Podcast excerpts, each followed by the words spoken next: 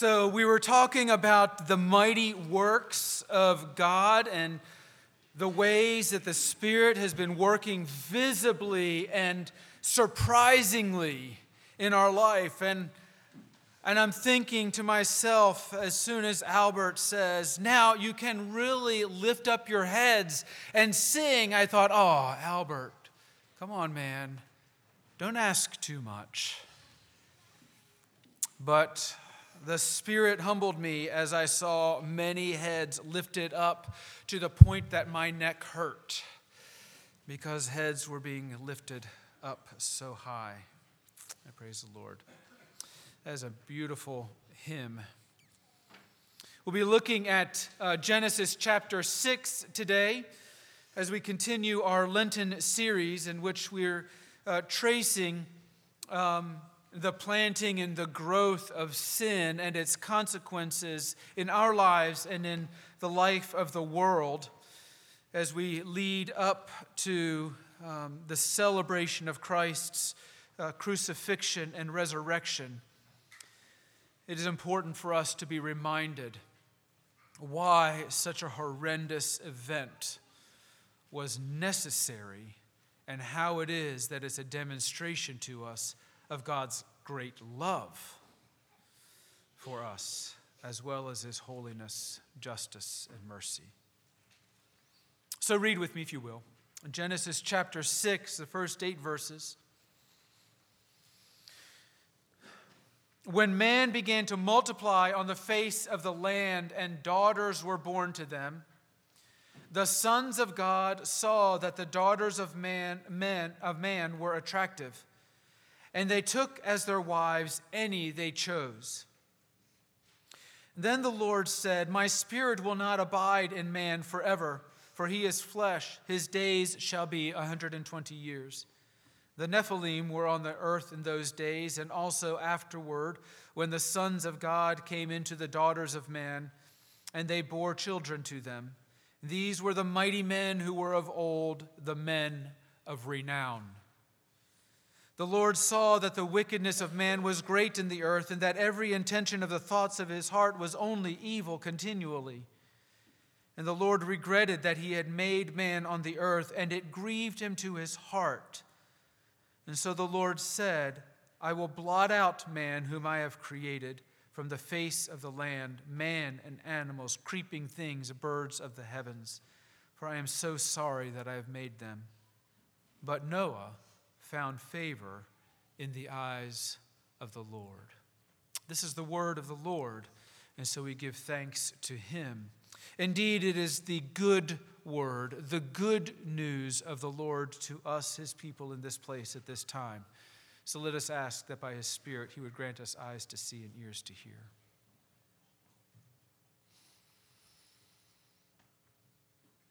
And so, Father, we come to this, your word, and we pray that by the powerful working of your Spirit, you would strengthen us to hear you speak. You would strengthen us to see before us the record of your mighty acts.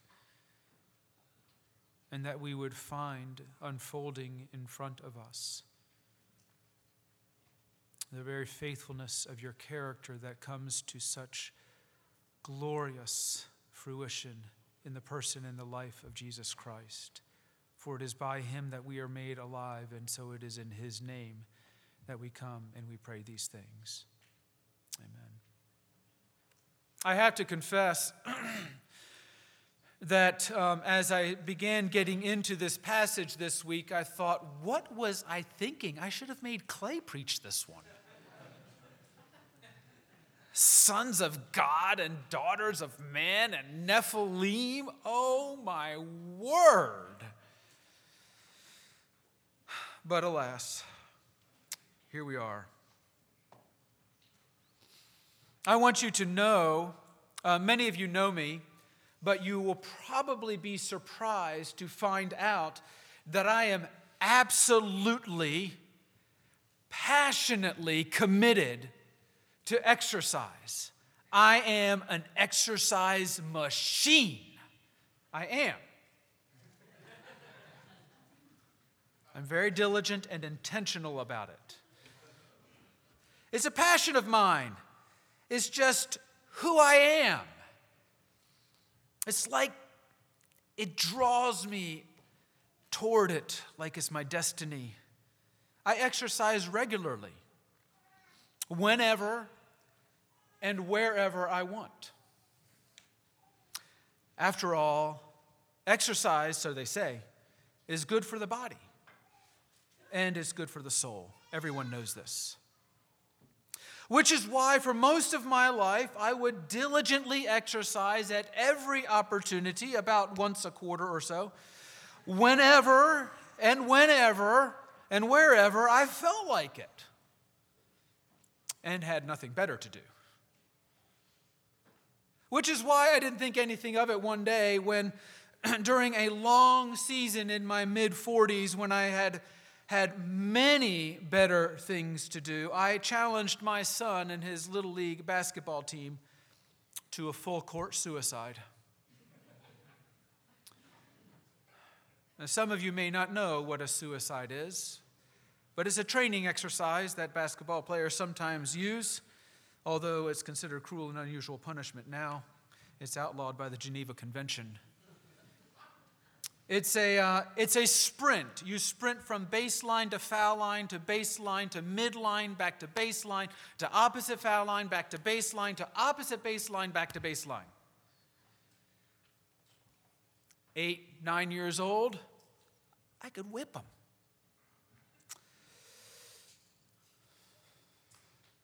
It just about killed me.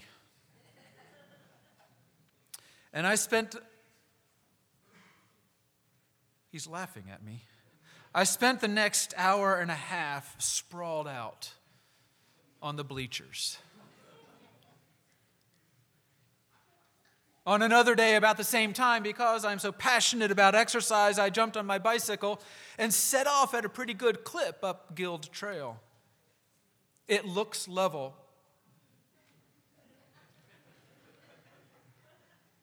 But it's not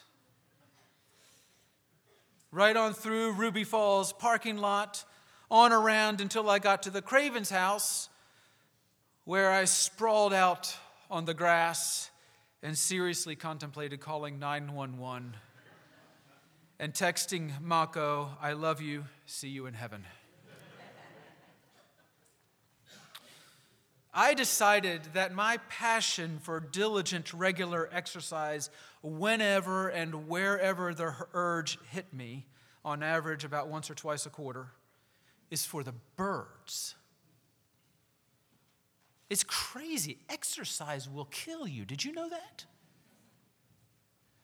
So, my advice to you is stay away from exercise. It's life threatening. Sorry, Reba. I just destroyed, I just destroyed your whole career in one word. By the way, this is a public service announcement for those who are not tracking with me. This is satire. Please do not go to school tomorrow and tell your PE teacher that your pastor said she's trying to kill you. Sadly, my dreams and my plans and my design for exercise simply don't square with the reality of my middle aged body in the world in which we live. So I've given up on exercise. So people have told me that dieting is a better way to improve and prolong your life. And so I've started the whole whole 30 thing. but I'm not doing that simple one that most of you guys are doing. I am pursuing a highly regimented, highly disciplined variation of Whole 30 that requires strict attentiveness. I'm pursuing the Whole 30 in 30 minute increments 30 minutes on, 30 minutes off. For 30 minutes, I eat. Well, for those of you who are familiar with Whole 30, I eat nothing.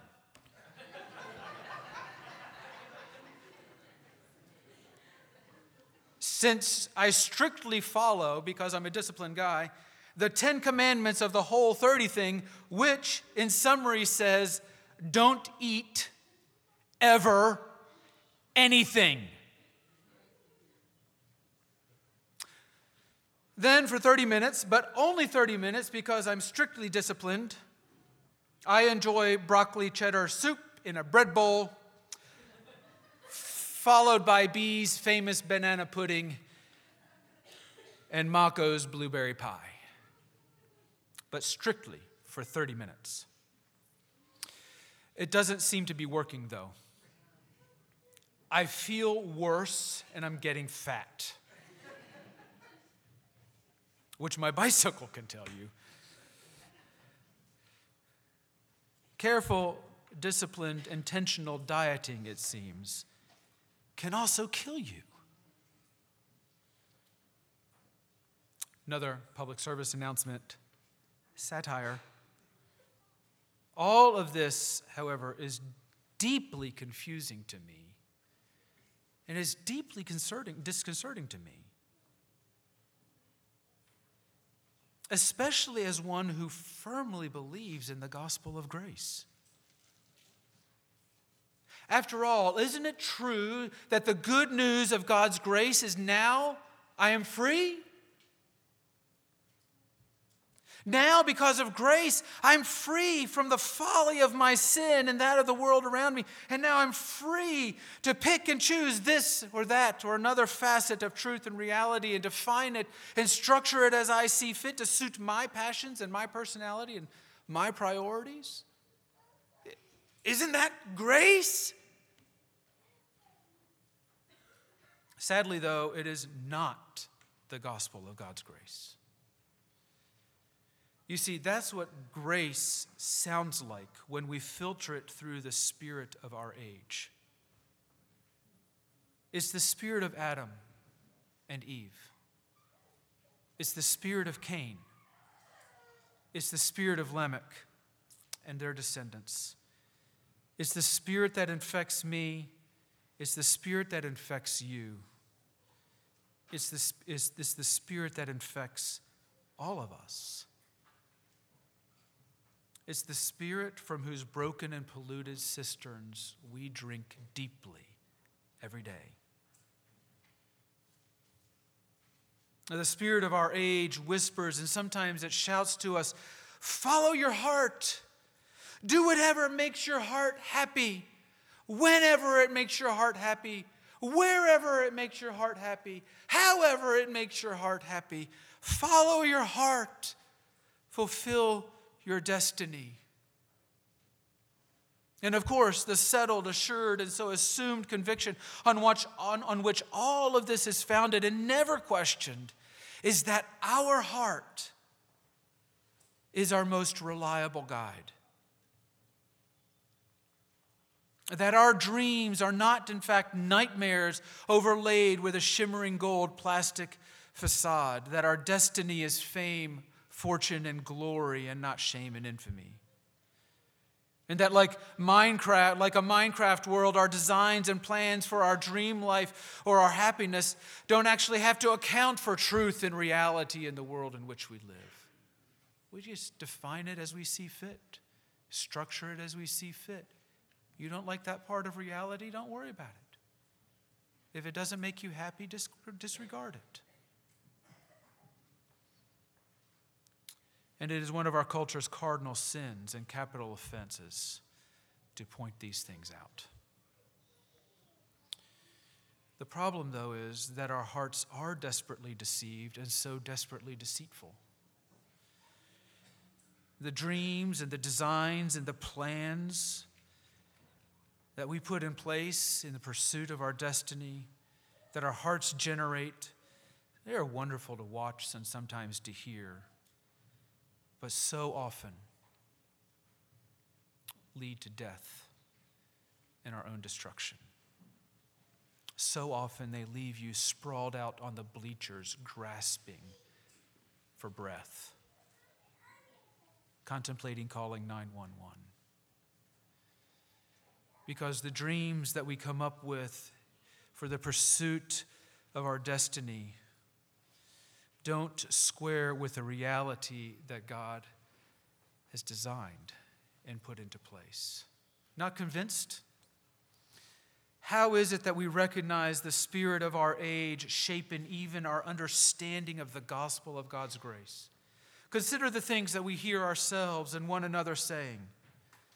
For example, you might have heard me say earlier, Don't tell me how to exercise. I'll exercise when I want, where I want, and how I want, as seems right in my own eyes at that moment. Never mind that when I want and where I want and how I want to exercise actually collides with the realities of life in this world in my body. And so, literally, destroy me. Or maybe you might have heard me say, Don't tell me how to diet. I will diet when I want, where I want, and how I want. Never mind that it takes into it does not take into account at all how the body is designed and how our world functions. But we apply the same pattern of thinking to our Christian life. Don't tell me how to follow Jesus. I will follow him when I want, where I want, and how I want, as seems right in my own eyes, as suits my personality, my passion, my agenda, my season in life, my priorities, my comfort zone. After all, that's what grace is about, isn't it? Or, don't tell me when, when, where, and how, and who to love, forgive, and to serve. I will love and forgive and serve who I want, when I want, where I want, how I want. That's grace.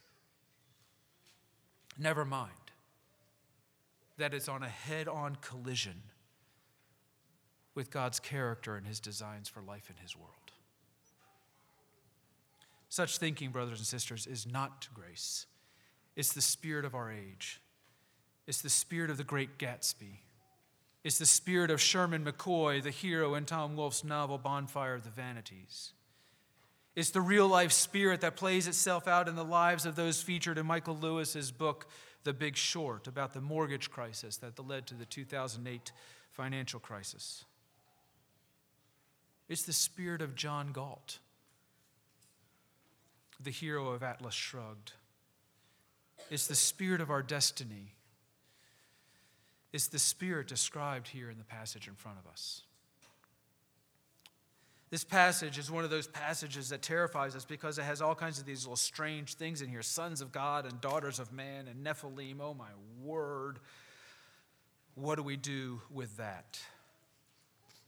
Genesis chapter 6, 1 through 8, comes at the end of the first of two cycles in the opening portions of Genesis. The first cycle runs from the end of, from the uh, beginning of chapter 4 through this passage, in which we see the, the deepening and broadening consequences of the sin of Adam and Eve. And it deepens and it broadens across generations and across the land spreading out further and further east from Eden into the plains of Shinar. We see it growing even in intensity as Adam and Eve's as Adam and Eve suspected God's goodness. And then that we saw as that suspicion lingers within the family, as Pastor Clay pointed out, and grows until Cain now accuses God of being unfair and un- being unkind. You can almost hear Cain saying, We always suspected you weren't as good as you wanted us to believe, and now we know.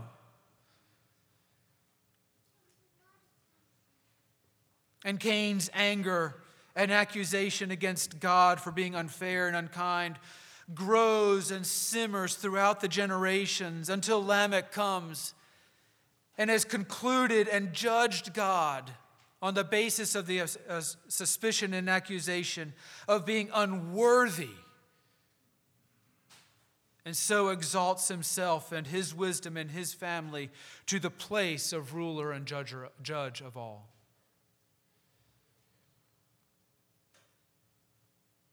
When we follow that line, where does it lead us? It leads us to Genesis chapter 6. It leads us to Genesis chapter 6 through Genesis chapter 5, and we're going to come back to there, come back to 5. But notice this. What is the re- result of suspecting, accusing, and then finally replacing God with our own wisdom?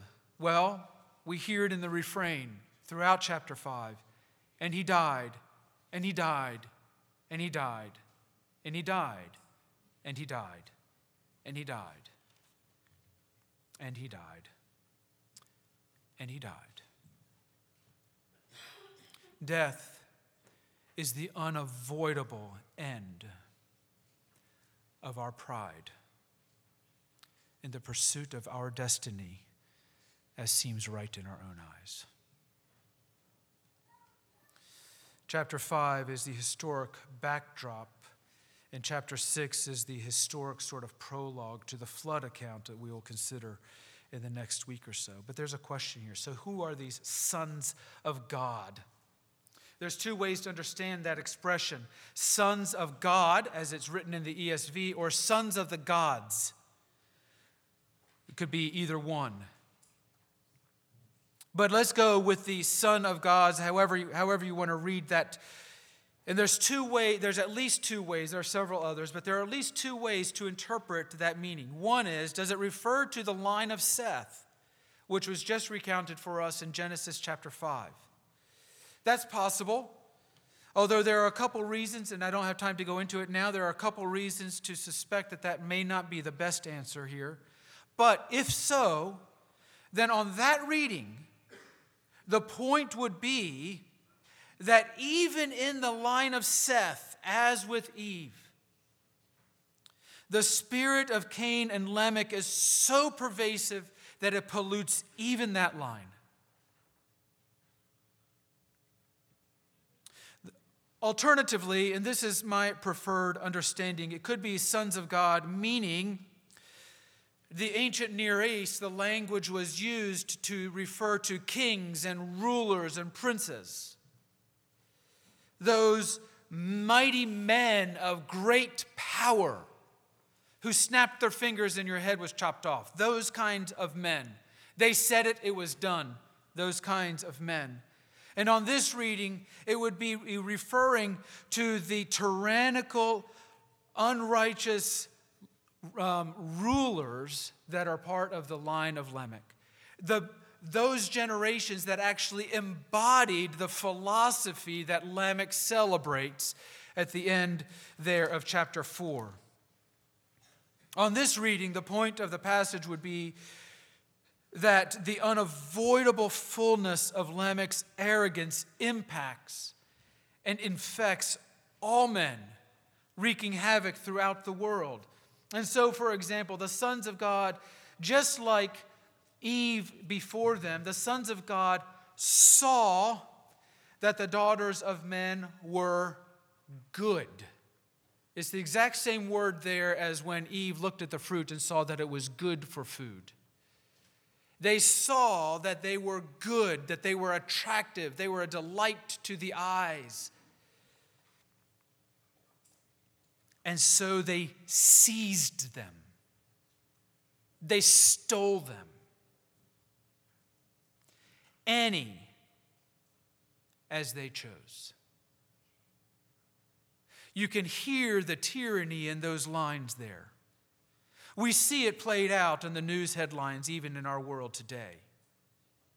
But you see the tyranny and notice the absolute 180 degree contrast to the account in Genesis chapter 2 where the Lord created a woman and the Lord brought her to the man and gave him to her. Uh, gave, gave her to him. And here they look, they see, they seize as they see fit, as is right in their own eyes. Tyranny destroying the world and running rampant. Well, that brings up the next question then who in the world are the Nephilim? All kinds of answers, lots of ink has been spilled over it. But I think that the one that best suits the context and best suits the flow from Genesis chapter 4 through Genesis chapter 5 into the flood account is that the Nephilim is an expression that, that refers, that uh, they would use in the same way we would use, for example, titans of Wall Street. The big power brokers, the ones who did mighty works because they were powerful. They had the wherewithal to do whatever it was that they wanted to do. They were giants in the land. They were Nephilim. They were great ones. These are ones characterized by mighty feats of amazing recklessness and carelessness and audacity and violence and arrogance. Great men, one commentator says, of mighty impiety, self confident, self reliant, arrogant men whose lives and actions wreak havoc on others and the world around them. These are the offspring of the spirit of Lamech. Tyrants who have given themselves over fully to the spirit of Lamech, filling the world with tyranny in the name of justice, as Lamech defines it at the end of chapter 4. This is the spirit we find embodied in Enoch, the same, the, the city named for Cain's son. It's the spirit we find embodied later at, at Babel. It's the spirit we find later embodied in Sodom and Gomorrah. And later we find embodied in Egypt. And later we find embodied in Babylon. And later we find embodied in Rome. It is the spirit of Cain that we see with increasing frequency through the history of Israel and its kings. It's the spirit of the city of man in which man sees himself as the measure of all things. I know what's right. I know what's just. I know what's good. Don't tell me when and where and how to live, because I know. Like my father Lamech before me, I know justice. I define justice. And I exert justice.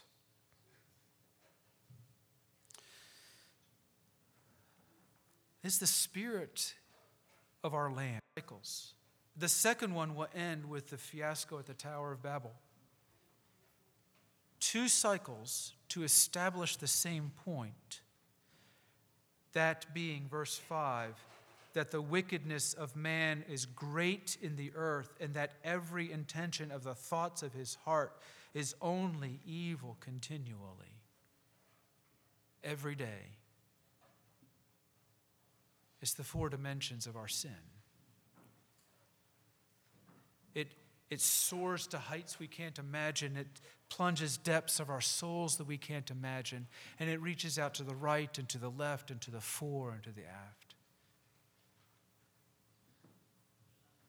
Two cycles to establish the same point. Why? Because we are ever so slow to acknowledge the problem, to acknowledge our sin. And so here's the question What do we do? And again, Here's the answer it's not what we do, but it's who He is and what He is doing. Look at this. Their thoughts were only evil continually, and the Lord regretted that he had made man on the earth. It grieved him to his heart. So he said, I will blot out man, whom I have created from the face of the land. You can't get much more hopeless than these verses. But Noah found favor. Oh, you're immediately beginning to think, now I see, going on to the next verse because some of you know where we go. I see, I've got to be righteous and blameless in my generation. I got to walk with God and then I will find favor with God. But, brothers and sisters, that is not how the passage unfolds. The passage leads with the favor of God, and then it shows us what it looks like in Noah's life. This language here of favor is the language of grace. Noah, some of your translations may even read, the, but Noah found grace in the eyes of the Lord. So, what's going on there? Well, it's important that we again look at who it is that, that finds the favor. It's the Lord. He is the one who has created all things. He is the one who has designed all things out of the overflow of His goodness and the bounty of His love. He is the one who, out of the overflow of His goodness and the bounty of His love, came to Adam and Eve in the garden and made a promise I will fix this.